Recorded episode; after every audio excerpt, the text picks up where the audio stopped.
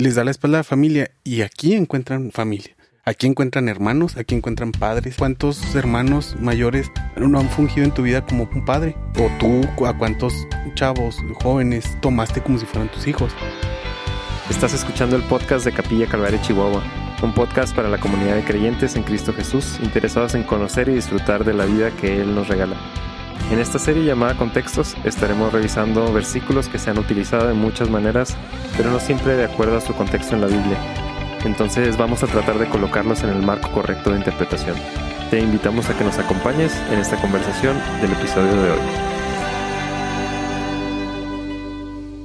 Buenos días, buenas tardes, buenas noches. Bienvenidos al podcast de Capilla, donde sea que estén. Eso suena como un programa de radio Bienvenidos. nocturno. Sí. Eh, Sonó como narrador de ¿no? Cuando ponchan a alguien que buenos días, buenas tardes y buenas noches. Ah, ni cuenta, eh, yo nomás lo dije por- A mí se me hizo más como de programa nocturno, así como... Tal vez sí es un programa nocturno. Si nos estás escuchando en la noche, pues este es un programa nocturno, no supongo.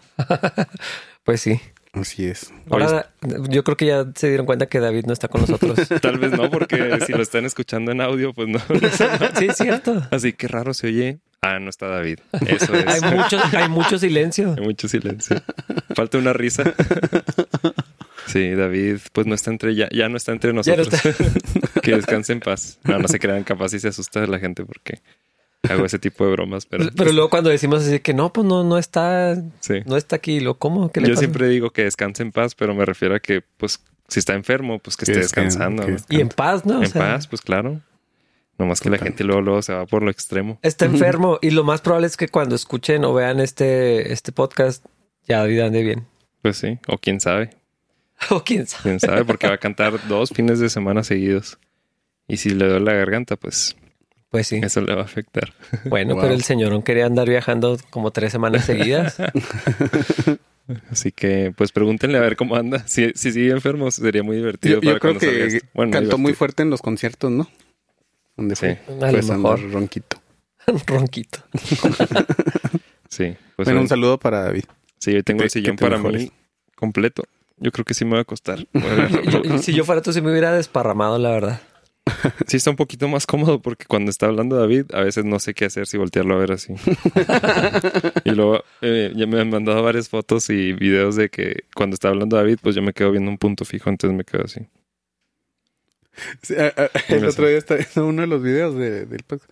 Y hay uno donde tú, en, en ese en particular, ves mucho la cámara. O sea, alguien está hablando y lo tú.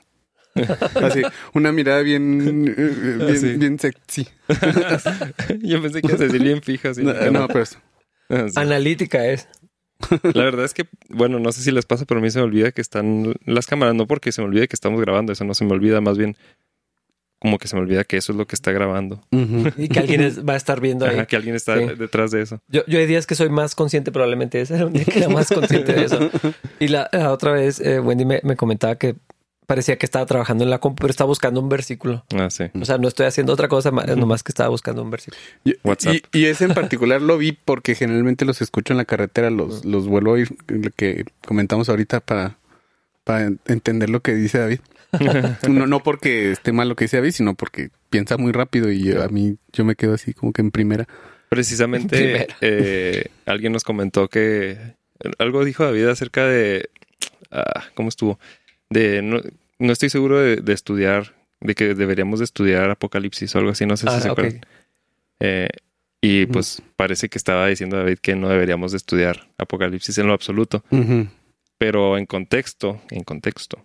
No pero aparte No, conociendo a David. Hay que editar esa parte. Editado. Aquí, aquí cortas y aquí empiezas otra vez. No, eh, estaba hablando de el formato que utilizamos en capilla los domingos no es el más correcto para, Sí, ustedes. sí, de- Mm, definitivamente. Es que yo, yo no sé si todos los libros eh, así estudiados verso a verso en domingo sean convenientes. No el, formato que tenemos nosotros, bueno, que usamos nosotros. Sí. Porque verso a verso sí se puede hacer nada más ex- expositivamente, tal vez es lo más difícil. Sí, a lo ¿no? mejor en, en secciones más amplias o ¿Qué, qué le verías de inconveniente, por ejemplo, a Apocalipsis? De Ah. estudiarlo así como, como Yo, yo sí tengo algunas opción, opiniones. A ver, dilas. Pues, de hecho, ahí lo puse en el comentario que se presta a. Bueno, más bien no se presta a preguntas o a dudas o si no queda claro algo, poder este, preguntar en el momento antes de seguir avanzando. O sea, como que creo que otro formato que tiene que ser verso a verso, por ejemplo, una reunión tipo panorama, más conversacional. Eh, Más interactivo. Ajá, más interactiva. Estaría mejor. Sí, un estudio dedicado a Apocalipsis. Sí, como que Apocalipsis se presta así a muchas dudas. a- ah, o sea, lo que quisiste decir es esto. O, bueno, sí, hay muchas dudas. Sí, es, es que el, el marco de interpretación bíblica que, que utilices, híjoles, en Apocalipsis se me hace que es más complicado porque tomamos la Biblia literal todo, simbólico. Apocalipsis es, está hablando del futuro, está hablando del pasado. Está, o sea, de, de qué se trata. A mí se me hace un libro complicado. No sé si un día lo vamos a estudiar un domingo, probablemente sí. Sí. Pero, pero se me hace di- difícil. O sea, por, por lo mismo que es un libro muy denso. Tal vez lo hagamos un domingo, pero creo que sería mejor un formato donde la gente va con la conciencia de estudiar profundo y pesado. Sí. Si llegas como alguien nuevo y te sientas y vamos a la mitad de un capítulo de Apocalipsis, probablemente es demasiado intenso como, como Sí, para decir. Necesitas todo el, el antecedente Sí. para. Ajá. Precisamente Sí. ese es el asunto. El, el libro de Eucalipto. Eucalipto. ¿Te acuerdas el video que te mandé? Eh, Puse un video ahí en el grupo, ¿no lo viste? No. Una señora diciendo, sí, hombre, lo- eh, los, los jinetes del eucalipto. o de, de- De eso del futuro. de eso, sí, lo que está en la Biblia, el último libro de la Biblia, el libro de eucalipto. Del eucalipto. ¿Qué onda? Entonces, No, no, no lo vi. Sí, no, obviamente no estamos diciendo que no deberíamos de estudiarlos, nomás el, el- el contexto para estudiarlos sí se me hace diferente. Eh, o pienso en cantares. También Mm. creo que, que- que debería ser otro el formato para el estudio de un libro como cantares. No sé. Sí, Sí. está complicadito. El de Daniel está padre. Ah, sí, está, está muy bueno. Ya lo Eh. Hace no falta. pensado en Daniel. Hace rato que no estudiamos en capilla. ¿Cuál fue el último del Antiguo Testamento? mm, Reyes. Ah, pues sí, Reyes. es que, no es que no- pasamos un buen rato en- entre primera de Samuel hasta segunda de Reyes, le dedicamos mucho tiempo. Hubo gente que llegó a capilla y dijo, pues, ¿qué está pasando aquí? Nada más estudiamos Reyes. Sí. Porque duramos un chorro, ¿no? Duramos como dos años. Entre todos esos. Todos Reyes. eh, Nada más Reyes, yo, yo creo que sí. Sí, como dos años. Sí. Sí estuvo Entonces, pesado. sí. Y es que, bueno, a mí sí me gusta para el formato de los domingos. Se me hace mucho más práctico eh, antiguo, digo, Nuevo El Testamento. Nuevo Testamento. Sí. Porque antiguo, si lo agarras a la a mitad o te pierdes de una parte, ya, ya te pierdes en qué está pasando y Eh, todo eso. Es que como es narrativo, un- es, es como agarrar una serie a la mitad. Así como que chino, pues no sé quiénes son esos personajes, qué pasó, de dónde aparecieron, todo eso. Y encontrarle una aplicación o deja tú la- encontrarle una aplicación más bien sentido a lo que estás diciendo. Sí, Se vuelve un poco más complicado. Sí. Supe de varias personas que llegaron así a la mitad y lo que hicieron es que se pusieron a escuchar Sí, eso está padre, todo lo anterior. que Ajá. tenemos esa, esa ventaja. Sí. Y los, los del Nuevo Testamento, pues es más claro, porque la mayoría son instrucciones claras. Sí, como que, como que la aplicación es más, Sí. Y, más la- y- práctica. y aún la- las partes narrativas, como los, los evangelios, tienen muchas enseñanzas ahí Sí. Y son más cortos también. También.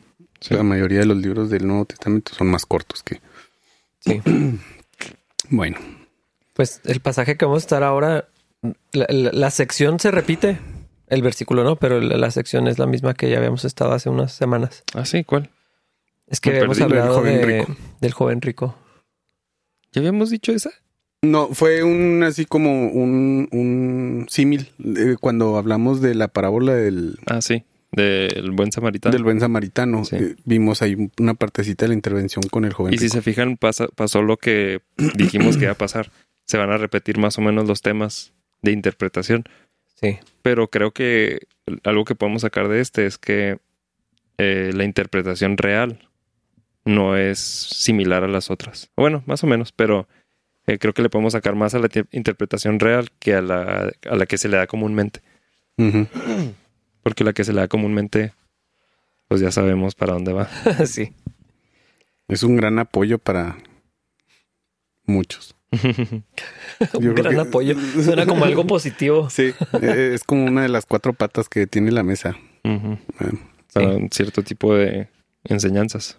Sí, pues, ah, pues teníamos unos extractos, ¿no? De algunas enseñanzas muy específicas. Ah, sí, de que se los que los compartí. Sí, Sí. pero eh, no los guardé, entonces no lo voy a sacar ahorita. Ok, pero nos comenta, bueno, el, el, el- la cita es Mateo 1929.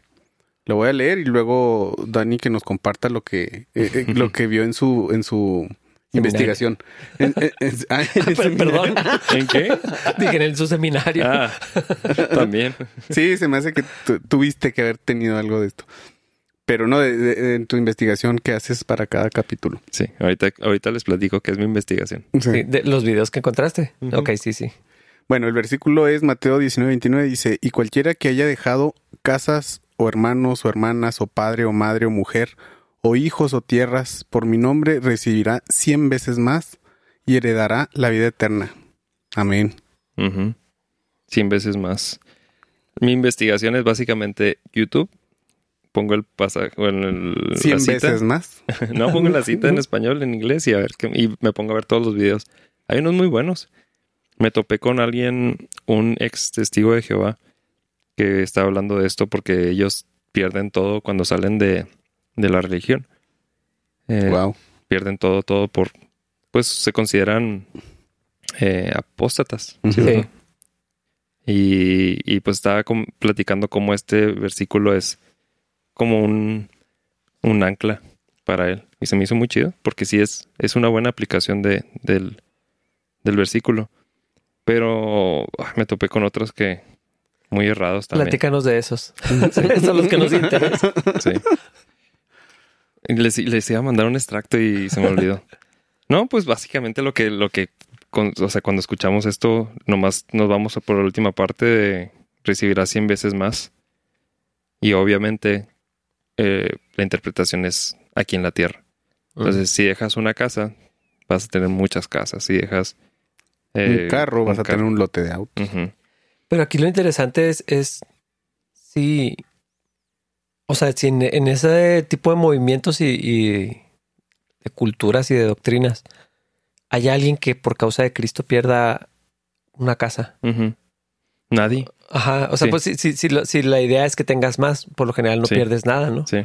Sí, no, normalmente lo que se enseña es ya vas a tener más. No tienes que hacer o, o no tienes que Es que eso, de- sacrificar. de- eh, eso del sacrificio o de perder algo, generalmente es la palanquita para de. O Ah, sea, eh, es Dar. lo que, eh, sí, es lo que usan para eh, muchos. Las llaves Es- de tu carro. Ajá. Así de que no tiene porque no ha dado. O sea, no ha perdido nada por causa de Cristo. Sí. Entonces, De- de hecho- eh, hay, hay unos, perdón, hay unos, pues bien extremos, o sea, así de que mm, obligan a la, prácticamente obligan a la gente a vender cosas, sí, o, o dar lo que traigan, aunque Sí, se usando queden. esto y, y hechos, ¿no? Así Eh, es. Cuando pues la gente vendía sus propiedades y lo traía a todos los pies de los apóstoles. Sí, así como que, ¿cómo es posible? Pues es que no tienes fe. O sea, ¿cómo es posible que no estés dando? Otra versión de esto que vi, tal vez poquito más sana, pero in- igual no es lo que está diciendo aquí. No era tanto de da cosas para recibir cosas, sino si entregas tu vida por completo al- a la iglesia, más o menos. Así se interpretaba, o sea, como tanto a la iglesia como a una devoción, así como oración y entrega y, y lectura de la Biblia, te será recompensado en esta tierra, otra vez. Mm. O sea, ahí es donde está así como que, "Ay, Ujú. otra vez la regaron. Pero no era una, un- una entrega de mis bienes, sino de mi tiempo y mi, mi esfuerzo y todo eso. Y eso tiene un poquito más de sentido porque lo escuchas y dices, pues sí, cierto, ¿verdad? Si entrego todo, pues Dios me debe, debería de dar Recompensar. algo. Y muchos Sí. han perdido esposas y familia, pero Sí, pero no precisamente porque Dios los haya orillado a eso, sino porque no les ponen atención. Sí. Sí, o sea, porque no, no fue el evangelio que, que- que trajo una división en, en la familia, así sino eh, una, una entrega insana a, a la iglesia. Así es. Yo, yo hace, hace tiempo, para otro podcast que no voy a decir cuál, me puse a estudiar acerca de la luz del mundo. Y no, no necesariamente que utilicen este versículo, probablemente sí, no, no estoy seguro. Lo que sé es que tienen una cultura donde literal rompes toda relación con el Sí. exterior. O sea, yo, yo no lo sabía antes hasta que me puse a estudiar. Tienen colonias donde todos viven. No es como que construyen un fraccionamiento y todos van a vivir ahí, sino que empiezan a, a como a llenar un- una zona de la ciudad donde está la iglesia. Se empiezan a mudar todos cerca y entonces todos trabajan con ellos mismos. y entonces pierden el contacto con, con sus eh, familiares, con sus eh, los que eran sus amigos antes, hasta con sus centros de trabajo. Entonces, toda tu vida literal está en la comunidad de la iglesia. Entonces, salirte de ahí se vuelve imposible porque tus hijos van a la escuela donde están todos, trabajas para alguien de la iglesia, tu esposa también trabaja para alguien de la iglesia. Eh, eh, los únicos amigos que, que tienes tú y, y tus hijos son gente de la iglesia. La gente de la colonia donde vives es gente de la iglesia. Entonces se, se vuelve como, Wow. eh, a- a- a- o sea, donde literal desconectas todo en tu vida. Y, y entonces, si no tienes esa iglesia, no tienes Sí, absolutamente Y nada. versículos como este se utilizan para satanizar todo lo que no tenga que ver con el reino de Dios, ¿no? O sea, si tus amigos no son cristianos, ahí te va este versículo para que veas que los tienes que dejar. Sí. Como un, una obligación de deja todo por esto. Ujú. Sí, Porque aquí está la promesa. Incluso, pues hay familias que, que hacen un esfuerzo muy grande por mantener a sus hijos en escuelas cristianas, o sea, en, en- en escuelas evangélicas, que, que son privadas, este, y pues no son baratas. Sí. Ajá. Y, y pues desde ahí empiezan broncas económicas y Sí, el problema es cuando eso es coercionado. Yo lo vi en unas personas que, que conocí hace muchos años, donde empezaron a tomar ciertas decisiones financieras muy pues grandes eh, en función a lo que la pareja pastoral les estaba diciendo. profetizando. No necesariamente, sino lo que se enseñaba en, No. en- en la iglesia tenía que ver con eso, como es que cómo vas a permitir que, que tus hijos sean contaminados por el mundo. Eso es cierto. O sea, si, si no los educas tú, pues el- alguien lo va a hacer. Pero el- la idea no era disipula a tus hijos, era mételos a nuestra escuela.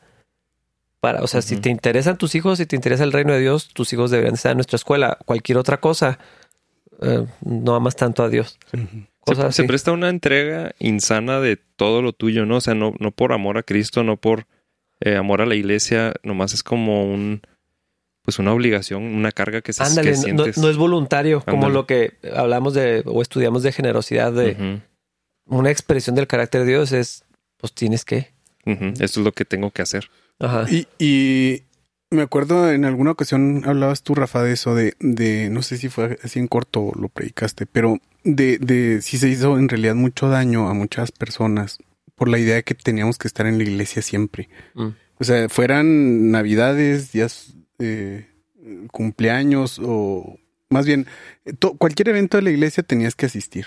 Y, y generalmente faltas con tu familia por estar en la iglesia. Mm.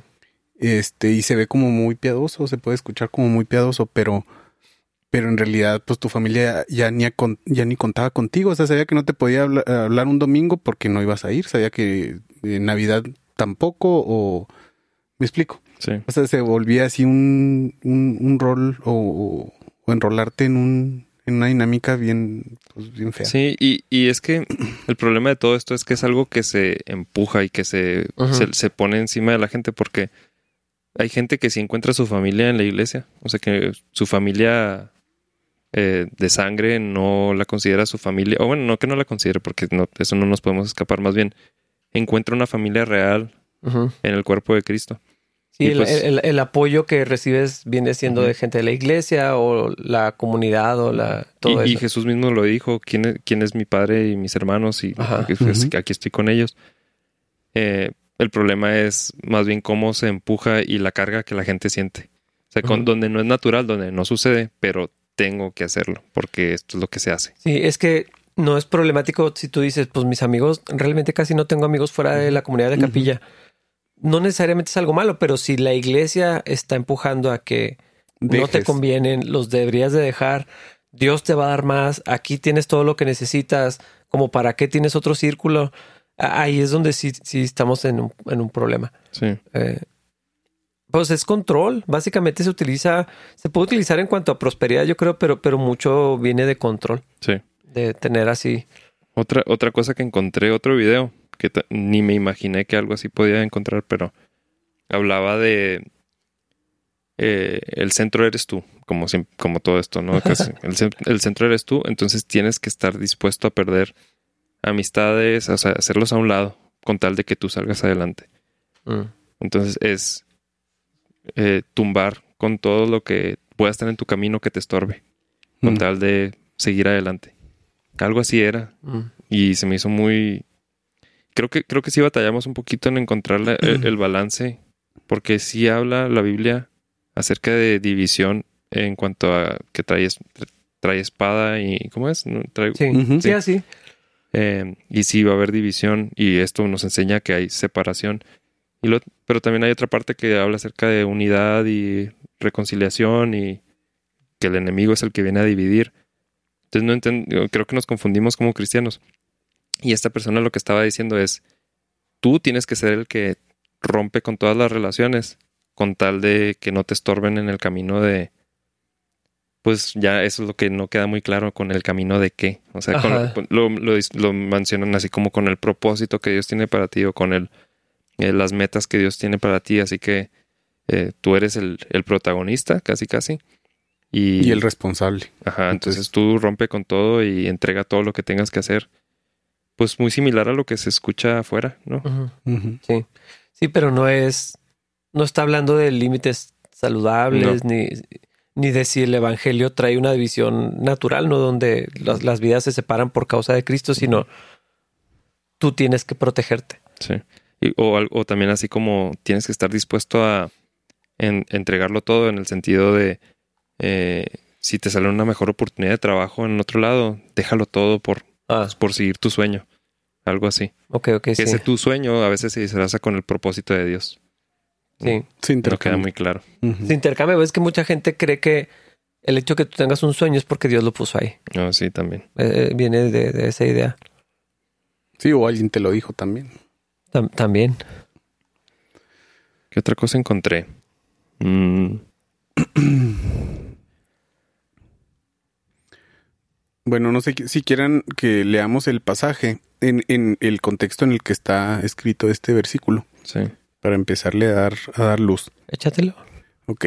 Eh, el, el pasaje es- se encuentra, bueno, este versículo se encuentra dentro del pasaje de donde, perdón, la Biblia describe el encuentro entre Jesús y el joven rico, que está en Mateo 19, del 16 al 30, y lo voy a leer.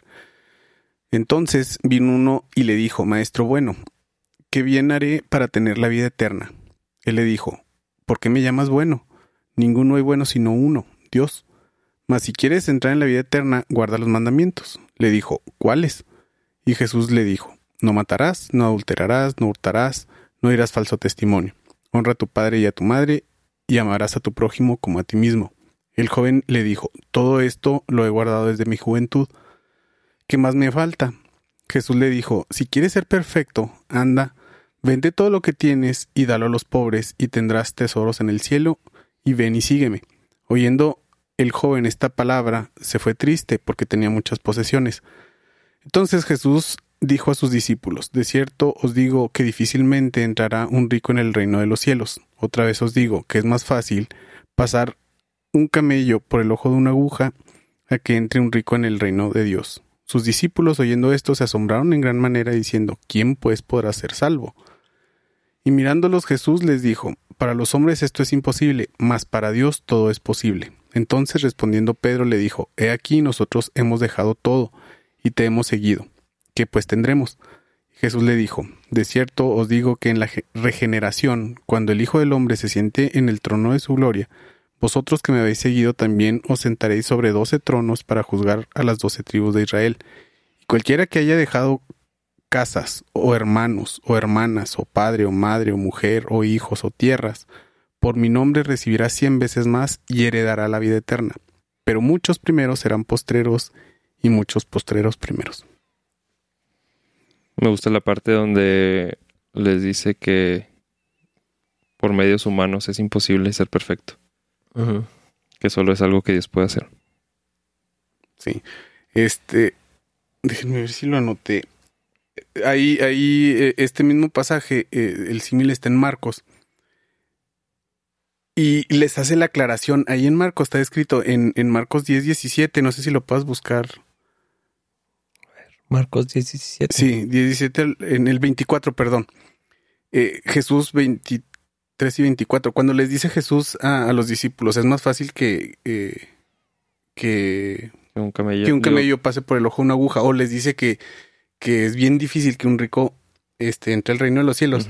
Y luego eh, pues, ve que los apóstoles se sorprenden y luego les aclara qué quiso decir con eso. Ahí en el 24, ¿lo puedes leer? Marcos 10, 24. Los discípulos quedaron asombrados de sus palabras, pero Jesús volvió a decir, queridos hijos, es muy difícil entrar en el reino de Dios. De hecho, es más fácil que un camello pase por el ojo de una aguja. Mar- ¿Cuál estás leyendo? Eh, ¿La versión? Eh, NTV. Ah, pu- puedes ver en, en, en Valera. Es que está bien padre. Ay, Jaime casado con Reina Valera. Ya sé. A ver. Perdón. Mm, 24. Bueno, ¿cuán ¿cuál difícil es, es entrar en el reino de Dios a los que confían en las riquezas? Ahí les hace la aclaración, o sea, les había dicho que, que es difícil que los ricos entren al reino de Dios y luego dice que se asombraron Los, los apóstoles y luego les hace la aclaración y les dice a los que confían. ¿Cómo, ¿Cómo se tradujo en NTV? Mm, nomás dijo, es muy difícil entrar en el reino de Dios. Ok. Eh, aquí en esta, en, en esta versión de, de Reina Valera está bien padre porque como que les aclara lo que les estaba diciendo. O sea, no era, eh, era porque eran ricos, o sea, ese sí. no era el problema. El problema es que su confianza estaba en, en las riquezas. Sí. Y es lo que les, les trataba de enseñar. De hecho, todo este pasaje lo que está tratando de enseñar es, es eso precisamente, que la seguridad eh, en las cosas, bueno, nuestra seguridad no viene de las cosas materiales y los que sí lo tienen, como el joven rico, pues aún batallarían más eh, porque su corazón está en, en esas cosas materiales. Entonces no tiene sentido que esté hablando de que al entregar cosas materiales recibirás más cosas materiales, porque el enfoque estaría... Sí, está hablando de que deberías de desprenderte o estar Ajá. dispuesto a perderlo todo. Sí, le- les está explicando el, el- el correcto valor de las cosas materiales que no, que de hecho no, no tienen gran valor. Que lo importante es otra cosa, como para decirles, y de eso que no, que, de eso que no tiene valor, que no importa, van a recibir 100 veces más. No Sí. tiene lógica. Y, y por eso viene la pregunta de Pedro, así de que pues nosotros lo perdimos todo, o sea, Ajá. entonces, ¿qué nos toca a nosotros? ¿Qué va a pasar? Sí, sí, no vamos a recibir. Tiene sentido. Y, y está padre que lo que les promete Jesús a los discípulos y a nosotros también, porque dice 12 tronos para ellos y luego aparte habla de los demás, que somos todos los demás. Pero eso que de lo que está describiendo nada más es gracia y regalo de lo que está hablando. Esos 12 tronos no es parte de la salvación, no es algo como... O sea, simplemente es extra. No es este... El, el- el problema que yo veo aquí es que pensamos que al hacer algo merecemos algo. Y no es Estamos algo- ganando, ¿no? Ajá, y no nos estamos ganando nada, es un regalo nada más. Sí. Entonces, como se interpreta es, al yo hacer algo, Dios me debe. Entonces, como yo, yo entrego esto, Dios me debe 100 veces más. Pero no es así. Me tiene que dar. O sea, si lo entrego, me, tiene, que, dar. Pero ¿qué, qué- qué tipo de personas cre- cre- creemos que somos? Donde, pero lo hacemos todo el tiempo, ¿eh? Decimos, Dios, yo te he servido, yo, te, yo he orado, yo he leído la Biblia. ¿Por qué no me respondes? Como si, como si Dios nos debiera algo por Sí. haber hecho eso. O, o cuando si pasa, lo trazamos a algo que hicimos, no sé si han visto también eso. Como que es que me pasó algo bien padre, pero es que yo me acuerdo que hace tiempo Ah, lloré. o Yo- Fue Lloré. por esto. yo di, yo hice, yo, yo serví a Dios, yo le hice una promesa o alguna cosa así como que, como quiera lo trazamos a nuestra justicia y nunca, o, o no se lo atribuimos directamente a la gracia de Dios. Así que, pues, ¿por qué quiso Dios darme esto? Sí. Y, y, y luego también eh, creo que la idea de, de los números. ah, nosotros pensamos en los números en la Biblia de una manera muy moderna.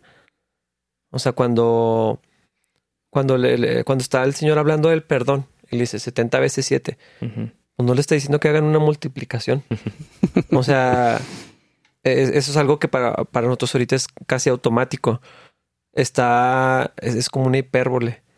O sea, cuando habla de 100 veces más, no es literal, no es literal 100, exacto, quiere decir mucho, o sea, como que hay mucho más. O sea, 100 de algo en, en este tiempo era algo muy grande. Ah, pienso ahor- ahorita que hablamos de Apocalipsis, ¿no? O sea, 144 mil, o sea, es un número que no existe en la cabeza de ellos. Ahorita hablamos de billones. Eh, es un número que no, no, no, no estaba en la mente común. Entonces, lo que está diciendo es, hay algo mejor. Hay mucha más eh, bendición eh, de, de, otra manera que y, Dios va a traer consuelo. Entonces, lo que Dios te da es mucho más grande, mucho mejor que lo que quiera, lo que sea que puedas perder aquí en la, en la tierra por causa de mi nombre. Entonces, no está hablando literal de das uno para recibir cien. Y yo sí he escuchado eso. Sí, sí, sí. Y creo que el enfoque en general de, este, de esta sección es dónde está tu corazón, que, que dónde es Mateo, donde habla acerca de dónde está sí, eh, tu tesoro, está tu corazón. Ahí te digo. Sí. Se me hace interesante que diga que donde está tu tesoro, ahí está tu corazón y no al revés, ¿no? ¿Cómo es? Ahí lo tienes. Espérame. Ah, sí lo vi. Porque... Eh, en Lucas 12. Ah, Lucas. 32, 34 por ahí. Es que no traigo... Traigo celular, no laptop. Entonces más... También en Mateo 6, 21 está. Sí, ¿verdad? Sí, alma, ah, ah, almacena tus tesoros en el cielo donde las polillas y el óxido no pueden destruir y los ladrones no entran a robar. Donde esté tu tesoro, allí también, allí estarán también los deseos de tu corazón. Y toda esta sección está hablando de eh, prioridades. Prioridades, este, ¿dónde está tu corazón? Y ahorita dijiste algo, una, una palabra, eh, estar dispuesto a.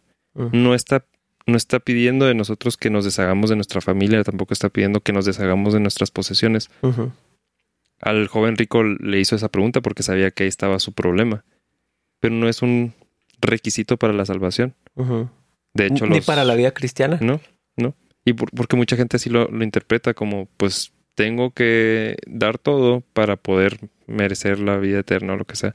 Pero sí, de cierta manera lo que sí está diciendo es, ¿dónde está tu prioridad? ¿Estás dispuesto a, si es necesario, así como los discípulos, si era necesario que dejaran lo que estaban haciendo y seguir a Jesús? Eh, creo que esa sí es una pregunta que nos deberíamos de hacer. Porque yo creo que difícilmente de los que nos escuchan alguien tenga el problema de... Bueno, mm, no sé, no, estoy seguro, pero casi nadie está en una doctrina de... Mm, ¿Cómo se llama? De Evangelio de Prosperidad digo de los que nos escuchan porque espero que sean personas de capilla y no es lo, que enseñamos aquí. Entonces es muy fácil excusarte y decir, yo no, yo no, yo no pienso así. Entonces esto, esta mala interpretación no aplica para mí. Pero algo que sí pienso que aplicamos, eh, tal vez no lo aplicamos en la abundancia, pero sí en prioridades. O sea, le damos mucha importancia a las cosas terrenales y no estamos dispuestos a seguir a Dios en todo. Eh, solamente el domingo o en mi vida espiritual, pero ya lo que se trata de negocios o pues simplemente hay prioridades antes de, Dios. Sí. Y es que está como, como, que está diciendo que seguir a Cristo a cualquier costo, ¿no? Y, y hay, hay, unas parábolas que, como la del tesoro escondido, la de la perla de, gran, precio, lo que ilustra es, prefiero perderlo todo con tal de tener a Cristo. Pablo habla de eso en Filipenses 3, eh, donde dice que todo es basura para mí, o sea, no me importa nada con tal de tener a Cristo. Como que eso es lo que está diciendo, eh, que, que Dios sea lo más importante. Y si eso representa que en algún momento tu esposa te deje, o tus hijos te odien, o tus padres te echen de la casa, o te quedes sin trabajo, eh, o sea, para ti sigue siendo más valioso y Dios de alguna manera va a recompensar esa, eso que sucedió. Sí, y, Dios no está, no está pidiendo que vayamos y hagamos guerra o que nos peleemos con toda la gente. Más bien, si eso llega a pasar y eso Es lo que sucede después de, de tú confrontar, por ejemplo, a tu hijo. Eso, eso es un, un, gran ejemplo. O sea, ¿qué es más importante? ¿El amar a Dios o amar a tu hijo? Es muy fácil decirlo en teoría, no, pues amar a Dios. Pero a la hora de la práctica, es muy difícil decir, prefiero amar a Dios que amar a mi hijo porque tengo que confrontarlo en esto que me está diciendo que está completamente incorrecto. No sé. Pues sí, simplemente preferir lo que la Biblia nos, nos instruye a tener una perfecta y armoniosa relación con mi hijo. o, todavía más difícil, sería más fácil dedicarme a que mi hijo tenga éxito en este mundo. En, en, en, su, en la escuela donde está, sus actividades extracurriculares, eh, deporte y todas estas habilidades, pero que no conozcan a, a- a Dios. Entonces, es más importante que le vaya bien en este mundo a que conozcan a Cristo. Te interrumpí, que ya se ya se te olvidó. Ese me olvidó. No te creas. Que, que aparte de lo que está diciendo Jesús, iba a tener un efecto muy, muy, lit- bueno, no sé si literal porque no lo escribió en ese momento, pero eh, un efecto inmediato en los primeros cristianos. O sea, realmente ellos se iban a perder Ah, claro. casi todo lo que tenían por, por la cultura en, en- en la que estaban, ¿verdad? O sea, por el, por, por los judíos. Este era re- darle la espalda al judaísmo era. O sea, tú naciendo judío era un orgullo para empezar. O sea, ellos, ellos eran hijos de Abraham y era un orgullo per se. Entonces, eh, estas palabras de Jesús eran, eran muy reales para la iglesia primitiva. Sí. O sea, fueron muy reales porque perdieron la vida, perdieron familia, perdieron posesiones porque se lo- fueron despojados de todo eso. Sí, y, y, y ahorita para muchos en África, en Medio Oriente, en China, en Chiapas, sigue siendo también una realidad. O sea, eh, yo no sé, a mí no me deja de sorprender esas historias. O sea, imagínate que llegas a tu casa y lo está incendiada. Y así que porque eres cristiano ya no puedes vivir aquí. Y luego quieres llevar a tus hijos a la escuela y ya no se los podemos aceptar porque son cristianos y... O sea, es la realidad de miles de cristianos, no es la nuestra, gracias a Dios, pero eh, pa- para, para muchos, a, a, a Nuch, ¿te acuerdas? Sí. O sea, no sé si tú lo conociste, él, él estuvo viviendo un tiempo aquí en Chihuahua, él, ya es ni me de, acordaba de él, ¿eh? él es de la India y había escuchado de Cristo, pero conoció a Cristo aquí en la iglesia. Y regresó a, a- a su país, a, pues básicamente a la posibilidad de que lo desheredaran y casi que lo dieran por muerto sus papás. O sea, creo que no quedó tan mal, pero pues él tenía... él- él- Estaba dispuesto. sí, y él sabía que era posible que no lo recibieran ya en su casa por, por ser cristiano. E- Es que leemos esto y pensamos y que, que es algo de lo que, que pusimos ahí en la, en la hoja. Pensamos que el hecho de, de aceptar a Cristo, estamos renunciando a todas esas cosas, pero en realidad de nosotros, ¿quién ha renunciado a algo así? O sea, hemos renunciado a lo mejor a, a- a nuestros deseos o estamos en ese proceso de renunciar a, a- a quién soy, a lo que quiero, para darle paso a Cristo, a que me cambie, a, a- a seguir su propósito, a, a ser más como Él, etcétera. Pero así como se, se entiende y se emplea mucho en, en- en iglesias que enseñan de la prosperidad, de todas de esas personas, ¿cuántos han tenido que renunciar a, a su casa, a sus hermanos. Eh, eh, De hecho, en esta cultura, pues a todo mundo le vale que creas o que no creas o con quién te juntes. O sea, Sí, yo no, yo no he perdido nada. O sea, No, en, en este sentido. sí, material. de hecho, otra vez, no tiene sentido porque si, si lo que quisieran demostrar es que renuncian a todo, renunciarían a la prosperidad. Pero, o, renunciarían a, a buscar me- tener mejores cosas, un mejor, un mejor carro, un mejor, porque eso no es importante, Ajá. pero no es así. Sí. Yo, es creo que que, lo, más inmediato que hemos visto de gente que se ha perdido es, pues, son misioneros que han venido, ¿no? O sea, y, y no ha sido a- hasta el punto de quedarse sin nada, pero pues, vender su casa y de vivir en una ciudad súper bonita y venir a Chihuahua, otra cultura, otra comida, otra... O, o sea, pues sí es una versión de esto, ¿no? O sea, donde han- eh, han- están dispuestos a lo que Dios los llamó a hacer. Y, y creo que creo que ese es lo que decíamos ahorita, lo que decías, Dani, que, o sea, de eh, estar dispuesto a lo que sea. Y en este caso, para algunos ha sido pues ir a otra cultura, a otro idioma que no conozco y no tener mi casa y vivir en otro lugar y con lo que eso representa. Y a lo mejor no nos parece tanto sufrimiento, pero, pero pues es- es- estar dispuestos a dejar lo cómodo, lo conocido. No, no creo que para nosotros sería sencillo así literal vender todo y movernos Sí. a un pueblito. Como que no, no creo que sea algo menor. Así es. Y avanzando un poquito eh, en, en- en el, el análisis de, del contexto, dice que eh, eh, Jesús está explicando cuáles eran, iban a ser las recompensas. O sea, cuando le dice, bueno, ¿y nosotros qué vamos a ganar? O sea, hemos dejado todo. Cuando le dice, pero hemos dejado todo, ¿qué vamos a tener? Y entonces cuando Jesús está explicando esas recompensas, dice, eh, es muy claro cuando dice cuándo va a suceder esto. Ah, sí. o sea, dice en la regeneración. Eh, bueno, eso dice regeneración en, en Sí. Reina Valera. ¿Cómo? Cuando el mundo se renueve. Cuando- está hablando de eso, está Sí, hablando ajá. de, la, la- de los tiempos finales. Así es, de- del reinado de Cristo ya presencial, etcétera. En Marcos, si habla de este, de este tiempo, dice, en Marcos 10:30 dice, que no reciba cien veces más ahora en este tiempo. Así dice, casas, hermanos, hermanas, madres, hijos y tierras. Y luego dice algo bien, im- bien impresionante, dice, con persecuciones. Y esa parte la omiten, o sea, agarran, agarran de, de este versículo, agarran el tiempo, que dice, en este tiempo. Y del otro, eh, agarran que vamos a recibir las, los 100 veces más. Pero omiten esta parte, o sea, en este dice, ¿Qué versículo estás? es Marcos 10:30. 30. Ah, ok, ok. Dice, con persecuciones, dice que no reciba 100 Jun- veces acá más. dice junto con persecución. Y en el mundo que vendrá, esa persona tendrá la vida eterna.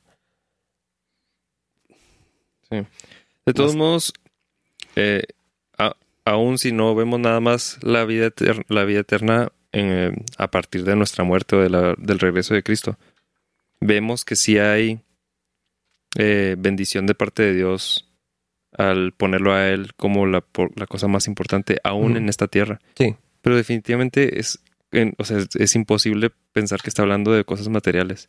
Por el puro contexto, por el puro, el, el joven rico, o sea, es, es, es obvio que no está hablando de cosas materiales. Y ahora, en, en este de Marcos, cuando entra esto de la, dice, em, eh, con persecuciones, ya tiene mucho sentido porque, cierto o no, como decías tú ahorita, hay personas que efectivamente le- les dio su, la espalda a su familia porque eran muy católicos o otra religión. Les da la espalda a la familia y aquí encuentran Familia. familia. Sí. Aquí encuentran hermanos, aquí encuentran padres, aquí encuentran hijos. O sea, ¿cuántos, cuántos hermanos mayores no han fungido en tu vida como un padre? O tú, a cuántos chavos, jóvenes, eh, que fuiste este líder de jóvenes, cuántos no, no tomaste como si fueran tus hijos? O hermanos, pues hermanos o hermanas. Eh, dime si, si ahorita tú te quedaras sin hogar, sin casa, si te quedarías eh, sin dormir bajo techo. O sea.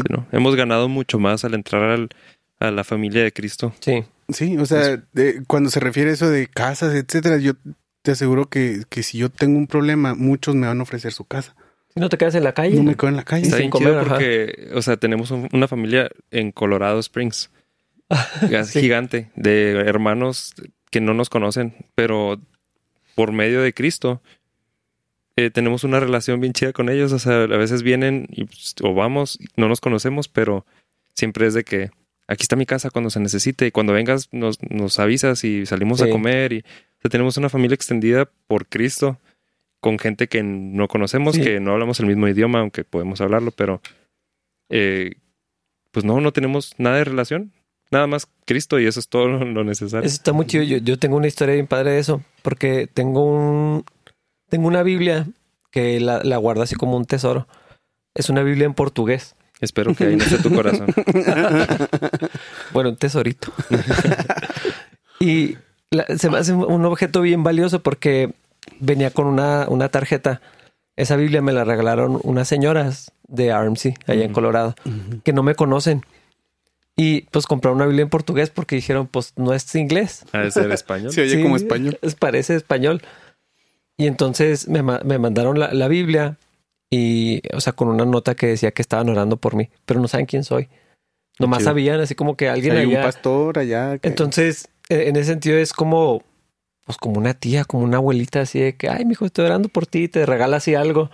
Eh, pues es eso. O sea, otra familia que no necesariamente me conoce, pero estamos unidos en, en- en Cristo y estaban orando por mí. O sea, digo, pues no me conocen, o sea, no saben ni qué estoy haciendo ni nada, pero ellas sintieron, obviamente fue el Espíritu Santo obrando en ellas, ¿no?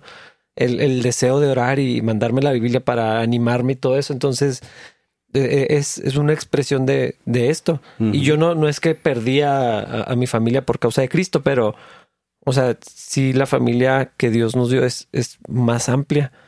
Y, y para mí eso es como un recordatorio precisamente de eso. Otra cosa que vemos en el joven es que su confianza estaba en lo que él hacía y en sus posesiones. O sea, porque él se defendió con lo que, con su cumplimiento de la ley.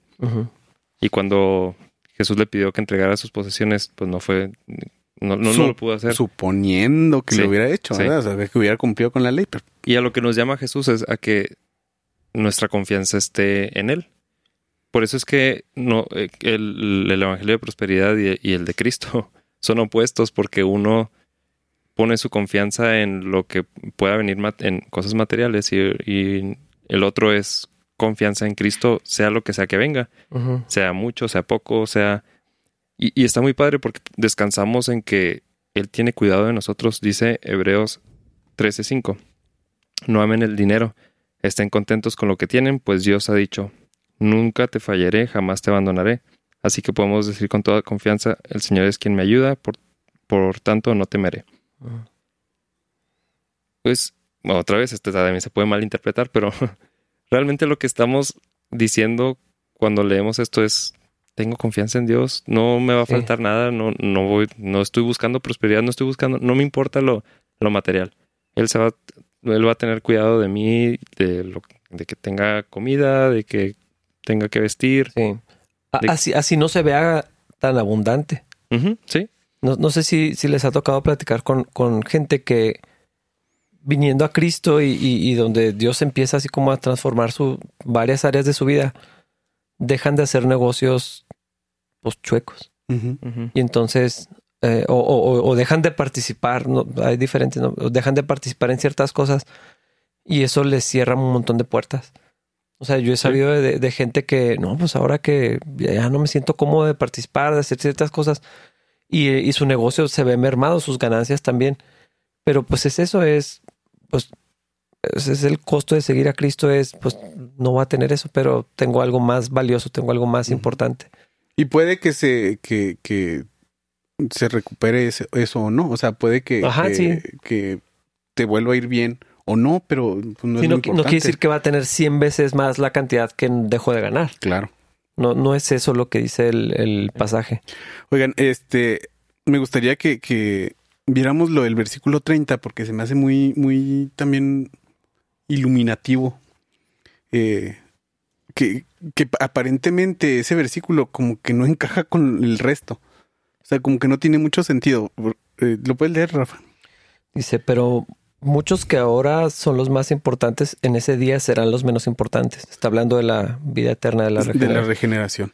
y pero- aquellos que ahora, perdón, Sí. a- aquellos que ahora parecen menos importantes en ese día serán los más importantes. En, en, en Valera dice, este, muchos primeros serán postreros y muchos postreros primeros. Viene hablando de, de las recompensas, de, del, como que la posición del dinero dentro de, de, de tu, o en tu corazón, etcétera. Y luego mete esto como que aparentemente no tiene mucho sentido, no se, no les- se les hace. Sí, después eh, en el versículo, digo, en el capítulo 20 empieza con la...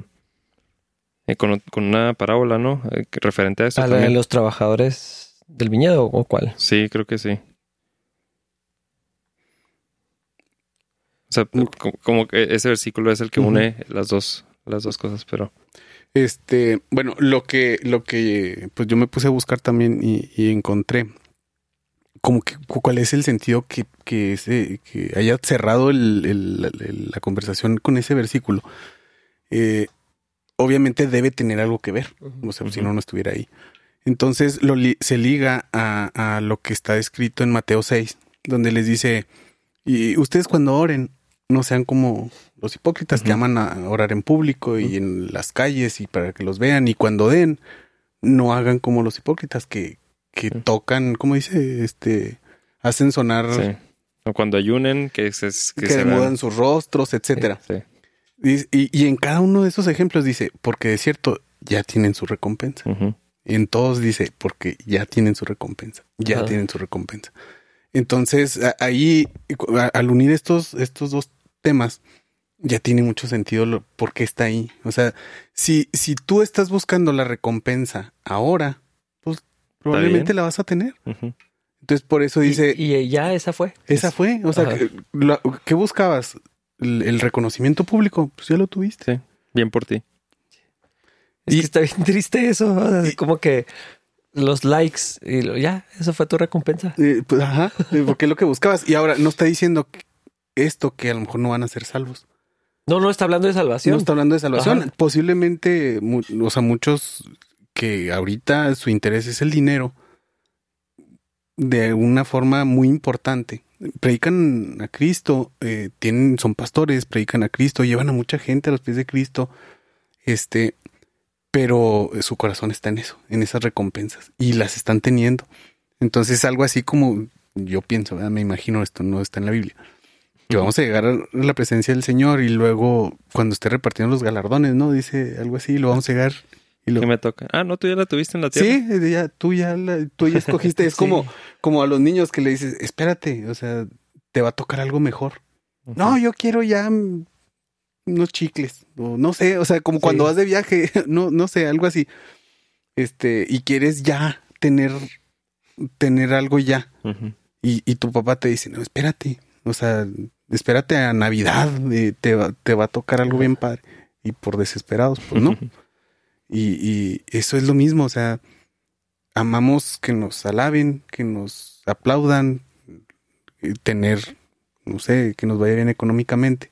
Y esa va a ser nuestra recompensa, qué triste, ¿no? O sea, Sí. vamos a estar en, en el cielo, a lo mejor vamos a ser salvos, vamos a estar en presencia del Señor, pero los últimos, allá en el... Usted vaya atrás. Sí, Sí. así Sí, que te- realmente que te la, recompensa más grande de la que está hablando aquí es eh, vida eterna, eh, reconciliación con Dios, una eternidad con Él. O sea, eso es mucho más importante que cualquier otra cosa aquí. Sí. Sí, pues eh, en otra ocasión le, le dijo a los discípulos, "Ala, le- se deberían de alegrar de que sus nombres estén escritos en el libro de la vida. Ujú. Eh, y, y creo que ese es el punto de, de, de todas, o sea, todos estos pasajes y parábolas. Cristo es más valioso Sí. que cualquier otra cosa o persona, relación, recompensa, bien eh, que, pueda, que pueda tener en, en, la, en la tierra. Eh, conocer a Dios es más importante. Y esa es la idea, yo creo que está diciendo aquí. Ah, y, y- y por eso, pues yo, yo sí creo que es un pasaje de, de aliento para, para Pedro y para, para todos los discípulos. ¿no? O sea, claro que, claro que va a haber una, una bendición. No sé qué significa, la verdad, no sé cómo se va a ver eso ah, exactamente. Pero, o sea, es como, como que le está diciendo, "N- no va a pasar desapercibido eh, el hecho de que literal dejaron pues sus trabajos.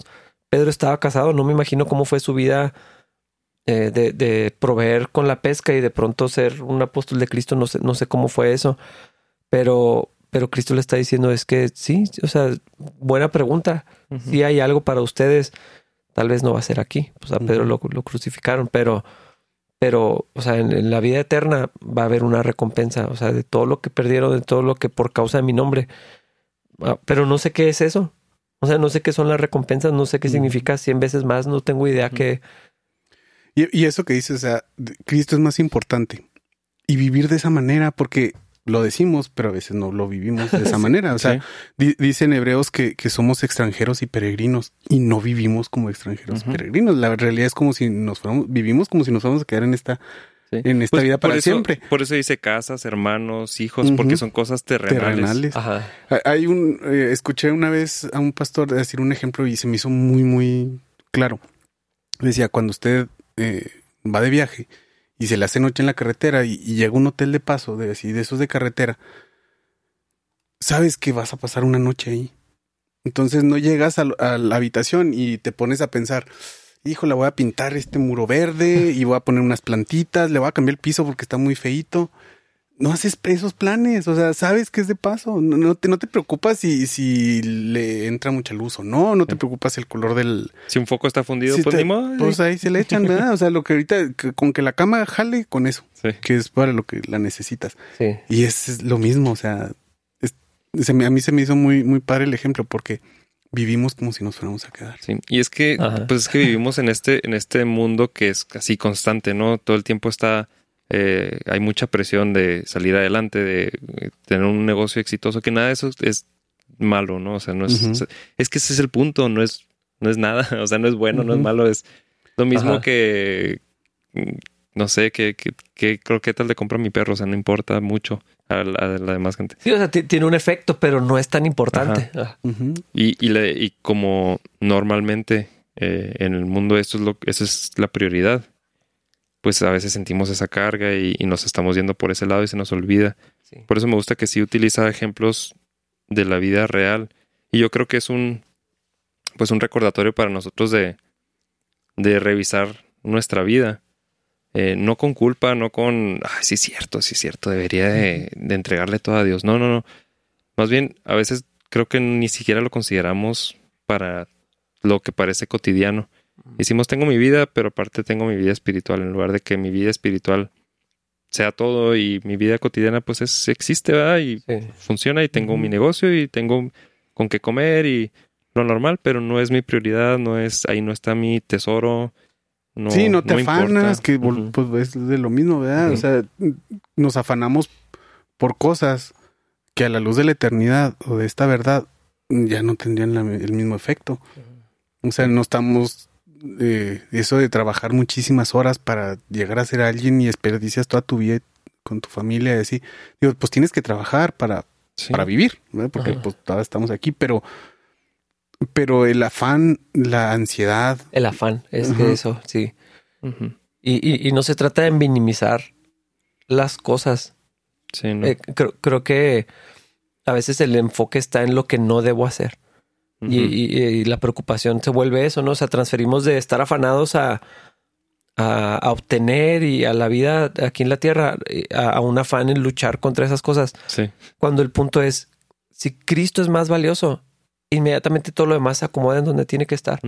O sea, si resalta Cristo, la vida eterna, o sea, como la esperanza así de- de- del futuro, eh, solamente eh, eso empieza a, a poner en perspectiva mi familia aquí, mi casa aquí, mi trabajo aquí, mis ingresos aquí, o sea, todo lo demás se acomoda. Y, y es difícil, o sea, lo puedo decir de primera mano. No es algo como, eh, ah, ya.